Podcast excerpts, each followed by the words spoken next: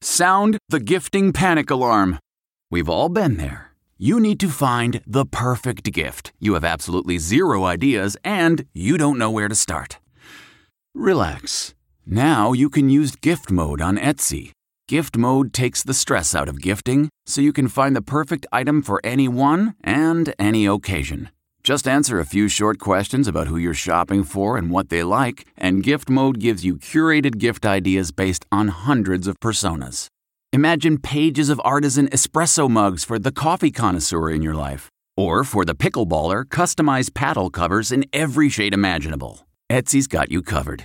Need to find the perfect gift? Don't panic. Try gift mode on Etsy now. Audible is the destination for thrilling audio entertainment with highly anticipated new releases. The time is now more than ever to embrace the breathtaking, sinister, and shocking tales that can enthrall you, especially with brand new exclusive thrillers from best selling authors who are guaranteed to keep you gripped, like Amy Tintera's Listen for the Lie. With exclusive thrillers from best selling authors, captivating sound design, and dynamic performances, Audible brings these stories to life like never before. And as a member, you can choose one title a month to keep from their entire catalog. New members can try Audible free for 30 days. Visit audible.com slash WonderyPod or text WonderyPod to 500 500. That's audible.com slash WonderyPod or text WonderyPod to 500 500. Thanks to ADT, our presenting sponsor. When it comes to protecting what matters most, your home and the people you love, it's probably not the best time to test out the latest trending fad. Go with what's tried and true. No one does it better than a leader of the home security category, ADT. ADT systems now feature Google Nest products to help keep your home safer and smarter. Check in on your home and manage your security system from virtually anywhere. Their latest technology features everything from motion sensors to Google Nest cams and Nest doorbells, with no long term contracts for self setup systems. You can get intelligent alerts customized to your daily routine. With tailored packages or build your own options, ADT makes it easy to install their smart home security system. Leave it up to the ADT pros or do it yourself. No heavy duty tools needed. Protecting your home shouldn't be complicated, and ADT makes finding that peace of mind simple. When the most trusted name in home security adds the intelligence of Google, you've got a home with no worries. Go to ADT.com today or call 1 800 ADT ASAP. Google and Nest Cam are trademarks of Google LLC. ADT. Brilliantly safe. You had to tell a lot of lies. Absolutely. I was living a lie. Were you a good liar? The best. Tonight, we're going to tell you a story you've probably never heard before because only a few people outside the FBI know anything about it. It's a spy story unlike any other about a KGB agent who operated in the United States during the last decade of the Cold War. What's remarkable is that he's never spent a night in jail. The Russians declared him dead a long time ago, and he's living a quiet life in upstate New York, free to tell his story as honestly as a former spy ever can. Did you think you were going to get away with this? Yeah, otherwise I wouldn't have done it. she performs to sell out crowds on grand stages across the country. Something happens when you feel that energy and excitement from the audience, and it's just this really magical thing that happens in those moments. But it was this commercial for the sportswear company Under Armour that introduced her to a new audience. Six and a half million people saw live ballet last year. Almost eight million viewed this commercial online. I'm Steve Kroft. I'm Lesley Stahl. I'm Morley Safer. I'm Bill Whitaker. I'm Scott Pelley. Those stories tonight on 60 Minutes. Welcome to Play It, a new podcast network featuring radio and TV personalities talking business, sports, tech, entertainment, and more. Play it at play.it. Tonight, we're going to tell you a story you've probably never heard before because only a few people outside the FBI know anything about it. It's a spy story unlike any other. And if you think your life is complicated, wait till you hear about Jack Barsky's, who led three of them simultaneously. One as a husband and father, two as a computer programmer and administrator at some top American corporations, and three as a KGB agent spying on America during the last decade of the Cold War. The FBI did finally apprehend him in Pennsylvania, but it was long after the Soviet Union had crumbled. What makes Jack Barsky's story even more remarkable is he's never spent a night in jail. The Russians declared him dead a long time ago. He's living a quiet life in upstate New York and has worked in important and sensitive jobs. He's now free to tell his story as honestly as a former spy ever can. So, who are you? Who am I? that depends when the question is asked. Right now, I'm Jack Barsky. I work in the United States. I'm a U.S. citizen, but it wasn't always the case. How many different identities do you have? I have two main identities a German one and an American one. What's your real name? My real name is Jack Barsky. And what name were you born with? Uh, Albrecht Dittrich. Say that three times real fast. Just say it once slowly. Albrecht Dittrich. How Albrecht Dietrich became Jack Barsky is one of the untold stories of the Cold War, an era when the real battles were often fought between the CIA and the KGB. Barsky was a rarity, a Soviet spy who posed as an American and became enmeshed in American society. For the 10 years he was operational for the KGB, no one in this country knew his real story, not even his family. Did you think you were going to get away with this? Yeah, otherwise I wouldn't have done it. what Barsky did can be traced back to East Germany, back to the days when he was Albrecht Dietrich.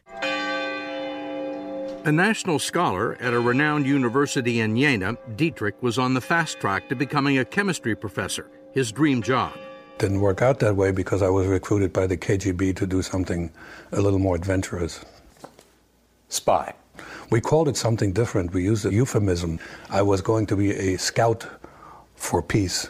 A KGB scout for peace. That is correct. The communist spies were the good guys, and the capitalist spies were the evil ones, so we didn't use the word spy.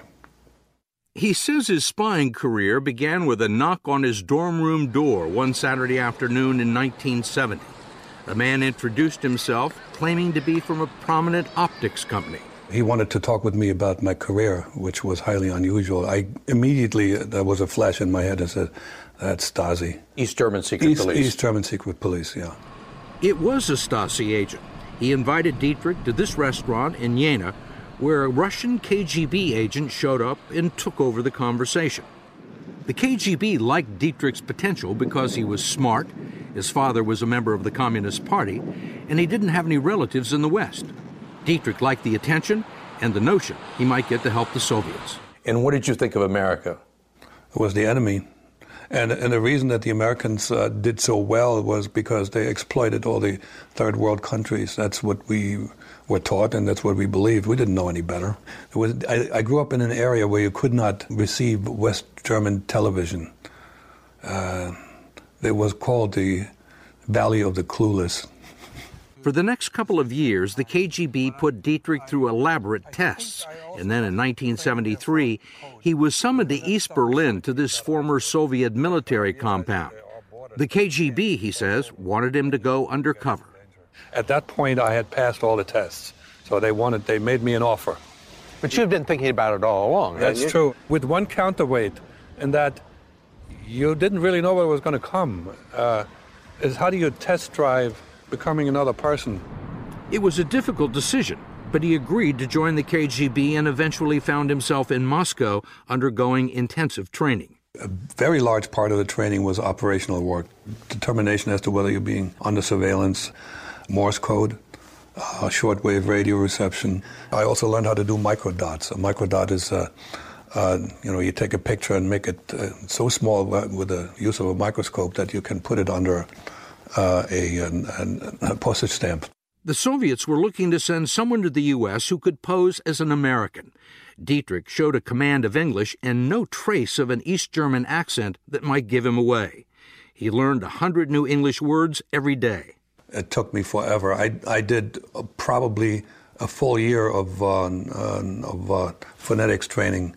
The, the difference between hot and hut right? That, that's very difficult, and, and most Germans don't get that one. Do you want to go to the United States? Oh, yeah. sure. It was New York, there's San Francisco, and we heard about these places. Your horizons were oh, expanding. Oh, absolutely. Now I'm really in the big league, right? You know. Dietrich needed an American identity. And one day, a diplomat out of the Soviet embassy in Washington came across this tombstone just outside of D.C. with the name of a 10 year old boy who had died in 1955. The name was Jack Philip Barsky. And they said, Guess what? We have a birth certificate. You're going to the U.S.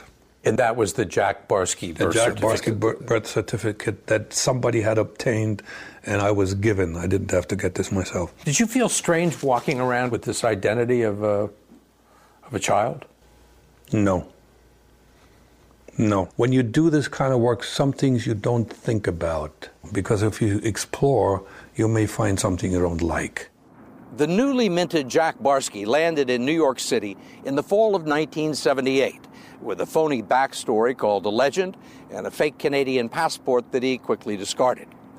The KGB's plan for him was fairly straightforward. They wanted the 29 year old East German to get a real U.S. passport with his new name, then become a businessman, then insert himself into the upper echelons of American society, and then to get close to National Security Advisor Zbigniew Brzezinski so that he could spy on him. That was the plan. It failed. Why? Because uh, I was not given very good instructions with regard to how to apply for a passport. When he went to apply for a passport at Rockefeller Center, Barsky was thrown off by the list of questions. Specific details about my past for which I had no proof, so I walked out of it. Did the KGB have a pretty good grasp on the United States and how things worked there? No. No? Absolutely not. They made a number of mistakes uh, uh, in terms of uh, giving me advice what to do, what not to do. Uh, they just didn't know. Left to fend for himself in a country the KGB didn't understand, he got himself a cheap apartment and tried to make do with the birth certificate and $6,000 in cash the Soviets had given him. His spying career at that point more resembled the bumbling Boris Badenov than James Bond. So you were working as a bike messenger? Right. That doesn't sound like a promising position for a spy. No, but uh, there, there, were a lot of things that I didn't know. So, how close did you ever get to Brzezinski? Not very. to get a Social Security card, which he would need if he wanted a real job, Barsky knew he would have to do some acting. It was unusual for a 30 plus year old person to, to say, you know, I don't have a Social Security card, give me one. So, in order to make my story stick, I made my face dirty, so I looked like somebody who just came off a farm. It worked. The lady asked me. She said, "So how come you you don't uh, you, you, don't have a card?" And when the answer was, "I didn't need one." Why? Well, I worked on a farm, and that was the end of the interview. The Social Security card enabled him to enroll at Baruch College in Manhattan, where he majored in computer systems. He was class valedictorian, but you won't find a picture of him in the school yearbook. In 1984, he was hired as a programmer by Metropolitan Life Insurance, where he had access to the personal information of millions of Americans. You were writing computer code? Right, yes. Lots of it, and I was really good at it. What he didn't write, he stole on behalf of the KGB. What was the most valuable piece of information you gave them? I would say that that was the computer code because that was a very prominent piece of industrial software, still in use today. This was IBM code? No comment. You want to say? No. um, it was good stuff. Let's it was put it this way, yeah. It was helpful to the Soviet it, Union. It would have been helpful to the Soviet Union and, and, and their running organizations and, and, factories and so forth. How often did you communicate with the Russians? I would get a radiogram once a week. A radiogram meaning? A radiogram means a transmission that was on a certain frequency at a certain time. Every Thursday night at 9:15, Barsky would tune into a shortwave radio at his apartment in Queens and listen for a transmission he believed came from Cuba. All the messages were encrypted that they became digits. And the digits would be sent over as uh, in groups of five. And sometimes that took a good hour to just write it all down and another three hours to decipher. During the 10 years he worked for the KGB, Barsky had a ready made cover story. When somebody asks you, that, you know, where are you from, Jack? What'd you say? I'm originally from New Jersey. I was born in Orange. Mm, that's it, American. Nobody ever questioned that. People would question my, you have an accent. But my, my comeback was, yeah, my mother was German and we spoke a lot of German at home. You had to tell a lot of lies. Absolutely. I was living a lie. Were you a good liar? The best. You had to be a good liar to juggle the multiple lives he was leading. Every two years, while he was undercover for the KGB, Barsky would return to East Germany and Moscow for debriefings. During one of his visits to East Berlin, he married his old girlfriend, Gerlinde, and they had a son. Did that complicate matters? Initially, it wasn't complicated at all. It got complicated later. Because? Because I got married in the United States to somebody else. Did she know about your other wife in Germany? No. Did your wife in Germany know about the. Not at all. So you had two wives? I did. Um, I was officially a bigamist. That's, that's the one thing I am so totally not proud of. Being a spy was all right. Being a bigamist?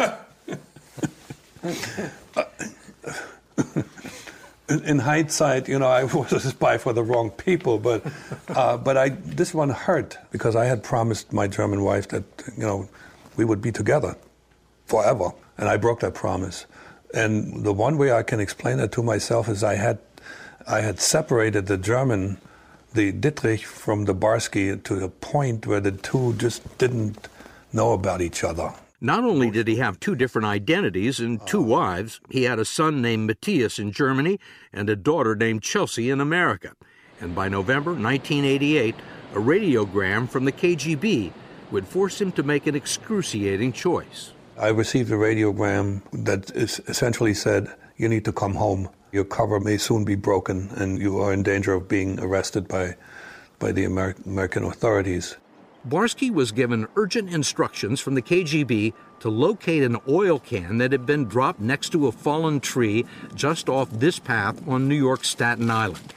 A fake passport and cash that he needed to escape the United States and return to East Germany would be concealed inside the can. I was supposed to pick up the container and go on, leave. Right. Not even go back home to the apartment, just disappear. The container wasn't there. I don't know what I would have done if I had found it, but I know what I did when I didn't find it. I did not tell them, repeat the operation. I made the decision to stay. Why? Because of Chelsea. Your daughter? Yes. If Chelsea is not in the mix, it's a no brainer. I'm out of here. Barsky had chosen Chelsea over Matthias. I had bonded with her. It was, it was a tough one because on the one hand, I had a wife and a child in Germany, but if, if I don't take care of Chelsea, she grows up in poverty. This may be a little harsh, but it's, it sounds like the first time in your life that you thought about somebody besides yourself. You're absolutely right. I was quite an, an egomaniac. I was. At the end of 1988, Jack Barsky's 10 year run as a clandestine KGB agent in the United States was about to come to an end. He had ignored Soviet warnings that his cover had been blown and decided to remain in America and not return to his native East Germany. He was taking a chance that no one in America would ever find out who he really was, and he was taking a bigger chance that the KGB wouldn't retaliate for disobeying an order. The urgency with which the Soviets seemed to view the situation became clear one morning in Queens. Jack Barsky says he was on his way to work in December 1988, standing and waiting for an A train on this subway platform when a stranger paid him a visit. There's this character in a, in a black coat, and he sidles up to me and he whispers in, in, in my ear, says, You gotta come home or else you're dead and then he walked out. Russian accent? Yes. That's an incentive. It's an incentive to go. I mean, spies get killed all the time. They do, but not me. The entire time I always had this childlike belief that everything would be all right. So, what are you going to tell the Russians? Well, I, I sent them uh, this Dear John letter, the goodbye letter, in which I stated that I had contracted AIDS and that the only way for me to get a, a treatment would be in, in, the United States. You just wrote them a letter and said, I can't come back, I've got AIDS? There's three things I, I tell people that the Russians were afraid of uh, uh, AIDS, Jewish people, and Ronald Reagan. and they were in that order. Uh, I think Ronald Reagan took the top spot. They thought he would push the button. The AIDS letter apparently worked because in East Berlin, the Soviets told his German wife Gerlinde he wasn't coming back. They went to Gerlinde and told her that I had died of AIDS. So I think they just wrote me off completely. You were officially dead in right. East Germany? After five years, she was able to declare me as mm-hmm. dead. Once the Berlin Wall fell and the Soviet Union fell apart, Barsky was a man without a country. No one would want him back. He felt his secret was safe in America. He became a family guy with a wife, two kids, Chelsea and Jesse, and a job. He burrowed himself into suburbia, keeping a low profile. I was settling down. I was living in, in rural Pennsylvania at the time in a nice house with two children. It was like typical middle class existence.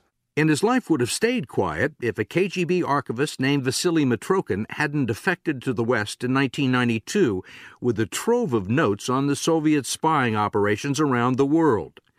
Buried deep in his papers was the last name of a secret agent the KGB had deployed somewhere in America Barsky. We were concerned that he might be uh, running uh, a, uh, an agent uh, operating in the federal government somewhere. Uh, who knows? In the FBI, the CIA, the State Department. We had no idea. Joe Riley was an FBI agent when the Bureau got the Mitrokhin tip, and the Barsky case quickly became serious enough that FBI Director Louis Freeh got personally involved. The FBI didn't know who or where he was, but the best lead seemed to be a Jack Barsky who was working as an IT specialist in New Jersey with a suburban home across the border in Mount Bethel, Pennsylvania. Aside from his name, was there anything else that made you suspicious and make you think that this was the guy you were looking for? Yes. Uh, one thing was the fact that he had applied for a Social Security number late in life, especially someone like him who was educated and intelligent. The FBI began following Barsky, and when this surveillance photo caught him talking to a native of Cuba, the Bureau grew increasingly concerned. There were some indications that I could possibly be the head of an international spy ring because I had a friend who was originally from Cuba. And it so happened that this friend owned an apartment that was rented to a Soviet diplomat. So that one raised all kinds of flags, and they investigated me very, very, very carefully. FBI agent Joe Riley went so far as to set up an observation post on a hillside behind Barsky's house. This is a picture he took of his view. I got a telescope and binoculars as if I was a bird watcher, but I was looking at his backyard and at him. Over time, I learned a great deal about him. Like what? Just watching him. Well, I, I became convinced that he loved his children. Uh, and that was important because I wanted to know if he would flee. There was less chance of that if, if he was devoted to his children, and he was. But that wasn't enough for the FBI. The Bureau bought the house next door to get a closer look at the Barskys. Did you get a good deal? I think uh, we paid what he was asking. and we had agents living there so that we could be sure who was coming and going from his house without being too obvious in our surveillance. You had no idea the FBI was living next door to you? No. Never saw um, no. Joe Riley up on the hill with the binoculars? Absolutely not. When the FBI finally got authorization from the Justice Department to bug Barsky's home, the case broke wide open. Within, I'd say, the first two weeks that we had microphones in his house, he had an argument with his wife in the kitchen.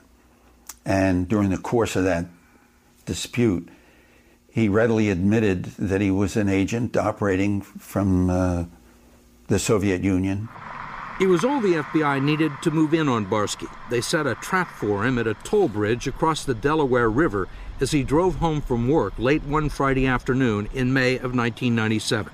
I'm being waved to the side by a state trooper, and he said, we, we were doing a routine traffic check. Would you please get out of the car? I get out of the car, and uh, somebody steps up from, from behind and, and, and shows me a badge, and he said, FBI, we would like to talk to you. His face just dropped. And we told him that he had to go with us. The first words out of my mouth were, Am I under arrest? And the answer was no. Now that took a big weight off of me, so I figured there was a chance to get out of this in one piece. and the next uh, question I asked, So what took you so long? The FBI had rented an entire wing of a motel off Interstate 80 in Pennsylvania for Barsky's interrogation. But on the way to the motel, I remember turning to him and I told him that this didn't have to be the worst day of his life. And he immediately realized that he had an out. I said to them, listen, I know I have only one shot out of this, and that, that means I need to come clean and be 100% honest and tell you everything I know. The FBI questioned Barsky throughout the weekend and gave him a polygraph test that he passed. Convinced that his spying days were over and that his friendship with the Cuban was just that, the FBI decided to keep the whole thing quiet and allowed Barsky to go back to work on Monday morning. Was he charged with something? Uh, no. Even though he had confessed to being a Soviet spy? Yes. That seems odd. Well, we wanted him to cooperate with us. Uh, we didn't want to put him in jail. He was no use to us there. Barsky continued to meet not only with the FBI, but with the National Security Agency to offer his firsthand insights into the KGB and the Russians. I was able to provide him with a lot of valuable information how the KGB operated. The only people who were aware of his secret were the FBI and Penelope, his wife in America, who subsequently filed for divorce. His daughter, Chelsea, then a teenager, knew only that he wanted to tell her something when she turned 18. That day finally arrived on a four hour drive to St. Francis University. He started chuckling to himself and he said, Well, I'm a, I was a spy. I was a KGB spy. I was like, What? really? Jack also revealed to Chelsea why he had decided to stay in America. He said that, you know, he fell in love with me and my, my curls when I was a little baby. And then I cried. Did he tell you everything? No, he didn't. He didn't tell me 100% the whole truth. He left some things out at that point. I told her everything that you can tell in four hours that is age appropriate. she was still a teenager. I may not have told her that I was married in Germany. He waited another two years before he matter of factly dropped another bombshell about his past. He just looked straight ahead at the TV and he said, Did I tell you you have a brother? and I turned my head. I'm like, What? Are you serious? The half brother was Matthias, the boy Jack had left behind in Germany. Chelsea was determined to find him. Jack didn't like the idea. I did not feel comfortable uh, getting in touch with him. I did not feel comfortable with my acknowledging my German past. After a year of trying to track him down online, Chelsea finally got a reply from Matthias. The subject line said, Dear little sister. and when I saw Dear little sister, I just started weeping because that meant everything to me. That meant that he accepted me. And this is me. A month later, Matthias was in Pennsylvania visiting Chelsea and her brother Jesse. They hit it off. Matthias wasn't interested in seeing his father, then changed his mind. Was it awkward? I just remember he stared at me for a couple of minutes. He just stared at me. I mean, he had reason to be angry with you. When I told him the dilemma that I was faced with, he actually said, I understand. And what's your relationship like with uh, Matthias now? He feels like he is my son. Gerlinde, the wife in Germany who thought he was dead, wants nothing to do with Jack today or with 60 Minutes. Mm-hmm. He has remarried and has a four year old daughter. They live in upstate New York, where Jack has worked as director of software development for a company that manages New York's high voltage power grid, a critical piece of U.S. infrastructure. When he told his employer recently that he had once been a KGB spy, he was placed on a paid leave of absence. Before becoming an American citizen last year, he had been given a clean bill of health by the FBI and U.S. intelligence agencies. But in the world of espionage, it's often difficult to tell what's true and what's legend. Are you telling the truth right now? I am absolutely the truth as far as I know it. Yes. As far as you know it. Well, you know, sometimes memory fails you, but I am I am absolutely not holding back uh, anything. Why tell the story now? I want to meet my maker clean. I need to get clean with the past. I need to digest this fully. All right, take your mulligan already. The FBI agent who apprehended him, Joe Riley, still believes in Barsky, and in yet another twist to the story, the two are good friends and golfing buddies. He's a very honest person. And if you want to find out how honest someone is, play golf with them. But you're a former FBI guy and he's a former spy. Yeah. What's the bond? It's personal. He credits me for keeping him out of prison. After nearly 30 years, Jack Barsky went back to visit a unified Germany, first in October, then again last month. So that was essentially the very beginning of my career. He showed his kids where this improbable tale began and some other key settings in his odyssey. And he caught up with old classmates who knew him as Albrecht Dittrich. When you're here in Germany, yeah. uh, are you uh, Albrecht or are you uh, Jack? No, I'm Jack. I, I am 100% Jack. Uh, you know, the, I let the Albrecht out, out, and sometimes he interferes, but they, they get along very well now. The Berlin Wall, which once divided East and West, is now gone, except for a section that has been turned into an art display. Checkpoint Charlie, once the epicenter of the Cold War, is now a tourist attraction, full of kitsch. Statues of Karl Marx and Friedrich Engels still stand in the eastern part of Berlin, relics of another era, as is the man who straddled two worlds and got away with it. Welcome to Play It, a new podcast network featuring radio and TV personalities talking business, sports, tech, entertainment, and more. Play it at play.it.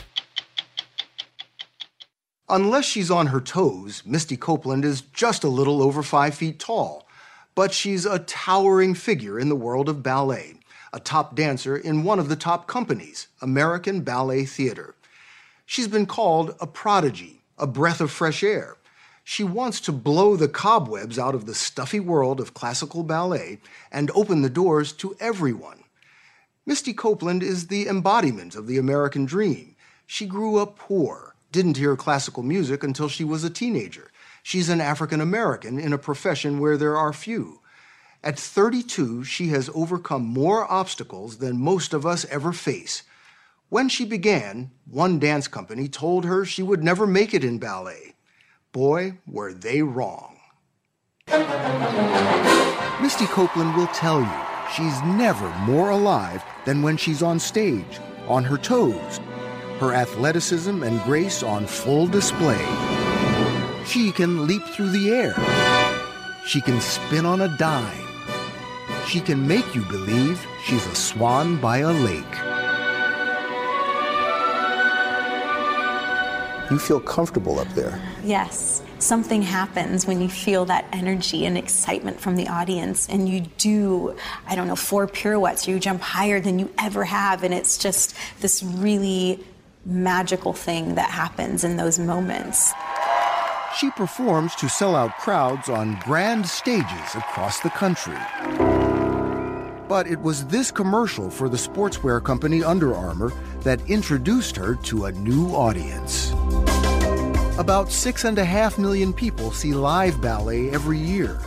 Almost 8 million viewed this commercial online. A different audience found her when she danced with pop star Prince. And there she was on the cover of Time magazine as one of the 100 most influential people. Hi, Misty.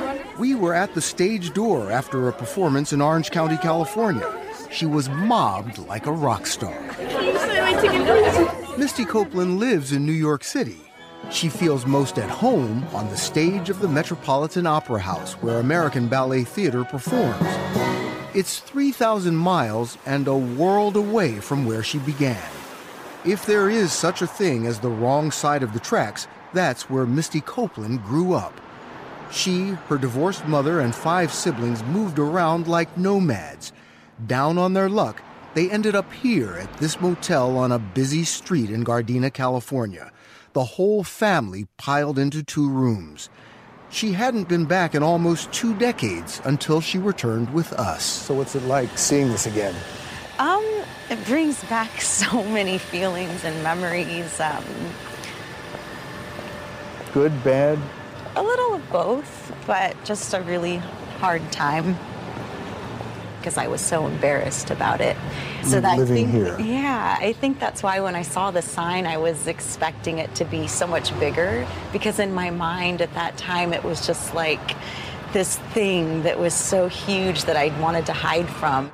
She'd play with her brothers and sisters on the balcony. She imagined the railing outside their rooms to be her private studio.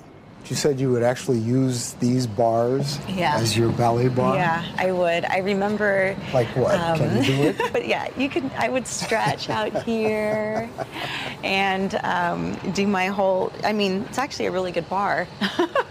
do my whole class out here. it was an. It was a nice little little escape. The graceful dancer we see today stumbled into ballet. A teacher at school noticed her fluid movement and suggested she check out the after school ballet program at the San Pedro Boys and Girls Club. Misty Copeland was 13 years old. That's kind of old for someone to just start taking ballet. It is. Yeah. So, what was it like when you first walked into a ballet studio? You know, my first ballet class was on a basketball court. I'm in my gym clothes and my socks trying to do this thing called ballet, and I didn't know anything about it. The first time I saw her, she was sitting high um, on the bleachers, and I had I asked her to come down and join us, and it took a lot of coaxing. The coaxer was Cindy Bradley, the ballet instructor who would change Misty Copeland's life. You might call it luck. Cindy Bradley says it was magic. I've never been able to put it into words exactly the feeling that I got, but it was almost like a vision of what she could be one day. What is her talent? She had the perfect feet and she was flexible. I knew that she was going to be one of the greats. Bradley says Misty Copeland had a gift. If she saw a step, she could master it. It takes most ballerinas more than three years to get up on their toes. It took Misty Copeland three months. Once I was a part of it, I couldn't get enough of it. Um, so every day I came into the ballet studio, it was like, oh my gosh, I'm going to learn something new today. What is it going to be? And um, just soaking it all up. I, I just never experienced anything like that. Yeah, we had to cram in a lot of lessons. Um, we would work day and evenings to to make up the time. The training got so intense and time consuming, Cindy Bradley says one evening Copeland's mother called and told her it was all too much, that the ballet lessons had to end, and asked her to drive her daughter home to the motel. And what did you think when you saw where she lived? I was a little shocked, and um, I I just knew that dance was going to get her out of there. So, after driving partway home, I turned around and knocked on the door and asked her mother to let her come and live with us. I remember it so vividly. Uh, just Cindy coming and speaking with my mother and them making the decision right there on the spot for me to come and, and live with them. And I just packed up my little backpack, everything I had, put it in there, and, and I left.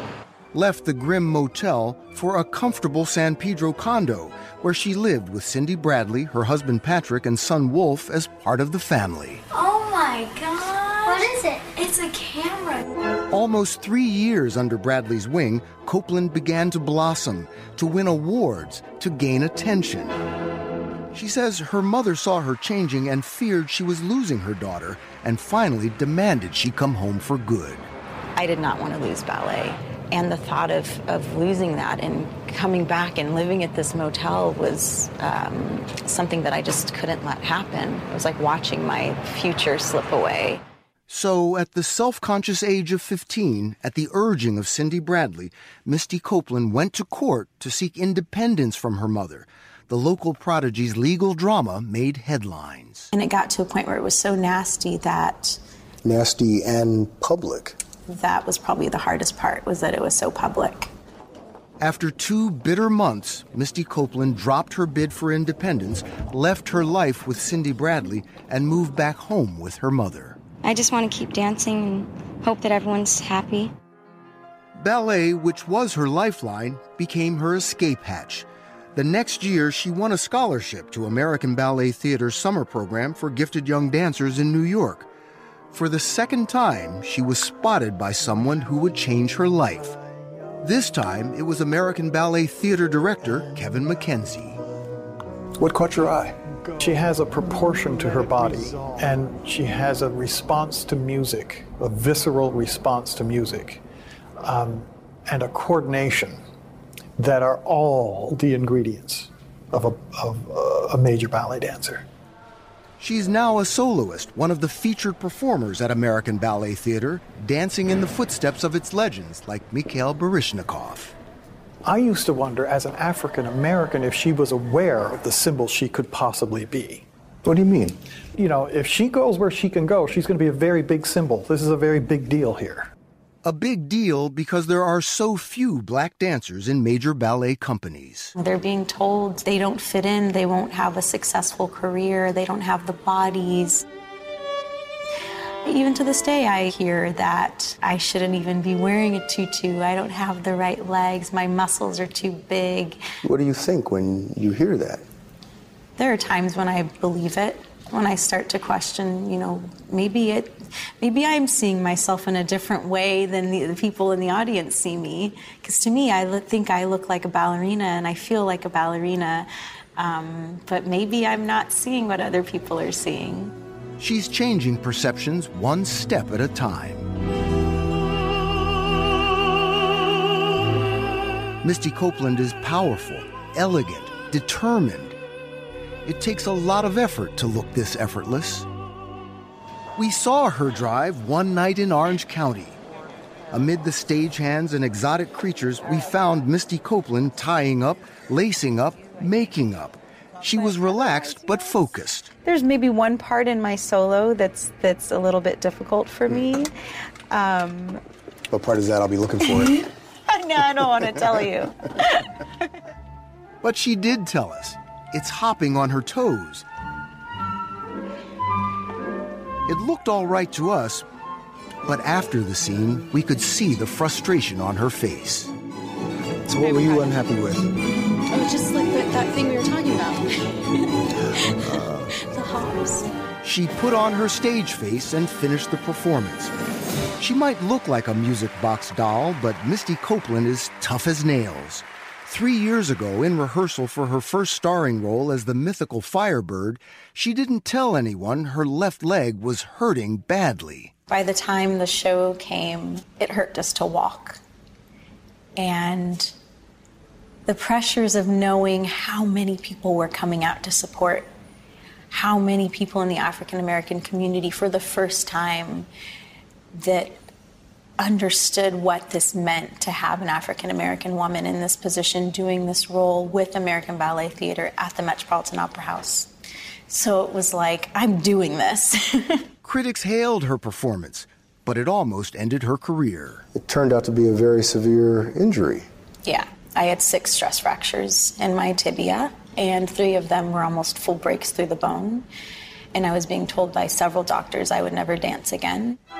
But seven months later, with a plate in her leg, she was back on her toes. She had to build her way back, but soon was in top form, dazzling audiences once again. Ballet has lifted Misty Copeland from poverty, over assumptions about race, and through injury. But she wants it to take her higher. She dreams of making the leap to principal dancer, the most elite position in the ballet world. Do you see that in your future? For the first time ever, I do. If Misty Copeland is named principal dancer, she would be the first African American ballerina to get that title at American Ballet Theater. company director Kevin McKenzie could decide this season whether she gets that promotion. She's already getting the chance to dance starring roles. Last month, with the Washington Ballet at the John F. Kennedy Center for the Performing Arts, she performed the most famous ballet of all, Swan Lake. It was the first time two African Americans danced the lead roles for a major company. It took her one step closer to her other goal of making ballet in America look like America, on stage and in the audience.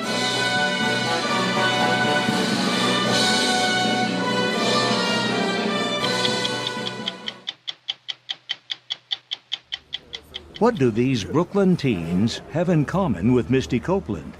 This. Go to 60minutesovertime.com, sponsored by Pfizer. Welcome to Play It, a new podcast network featuring radio and TV personalities talking business, sports, tech, entertainment, and more. Play it at play.it. Now, an update on our story about the company Lumber Liquidators. In March, we reported on high levels of formaldehyde found in tested samples of laminate flooring made in China and sold by the company. This past week, Lumber Liquidators suspended the sale of all its laminate flooring made in China. A story of betrayal you would struggle to believe if it wasn't true. Listen to Blood is Thicker The Hargan Family Killings early and ad free on Wondery Plus. For more than two centuries, the White House has been the stage for some of the most dramatic scenes in American history. Inspired by the hit podcast American History Tellers, Wondery and William Morrow present the new book, The Hidden History of the White House. Each chapter will bring you inside the fierce power struggles, the world altering decisions, and shocking scandals that have shaped our nation. You'll be there when the very foundations of the White House are laid in 1792, and you'll watch as the British burn it down in 1814. Then you'll hear the intimate conversations between FDR and Winston Churchill as they make plans to defeat Nazi forces in 1941. And you'll be in the Situation Room when President Barack Obama approves the raid to bring down the most infamous terrorist in American history. Order The Hidden History of the White House now in hardcover or digital edition, wherever you get your books. Are you a fan of 60 Minutes? You can represent the most watched series on television with shirts, sweatshirts, mugs, and more at ParamountShop.com. You can take 20% off with code MINUTES20. That's 20% off at checkout on all 60 Minutes products with code MINUTES20 at ParamountShop.com.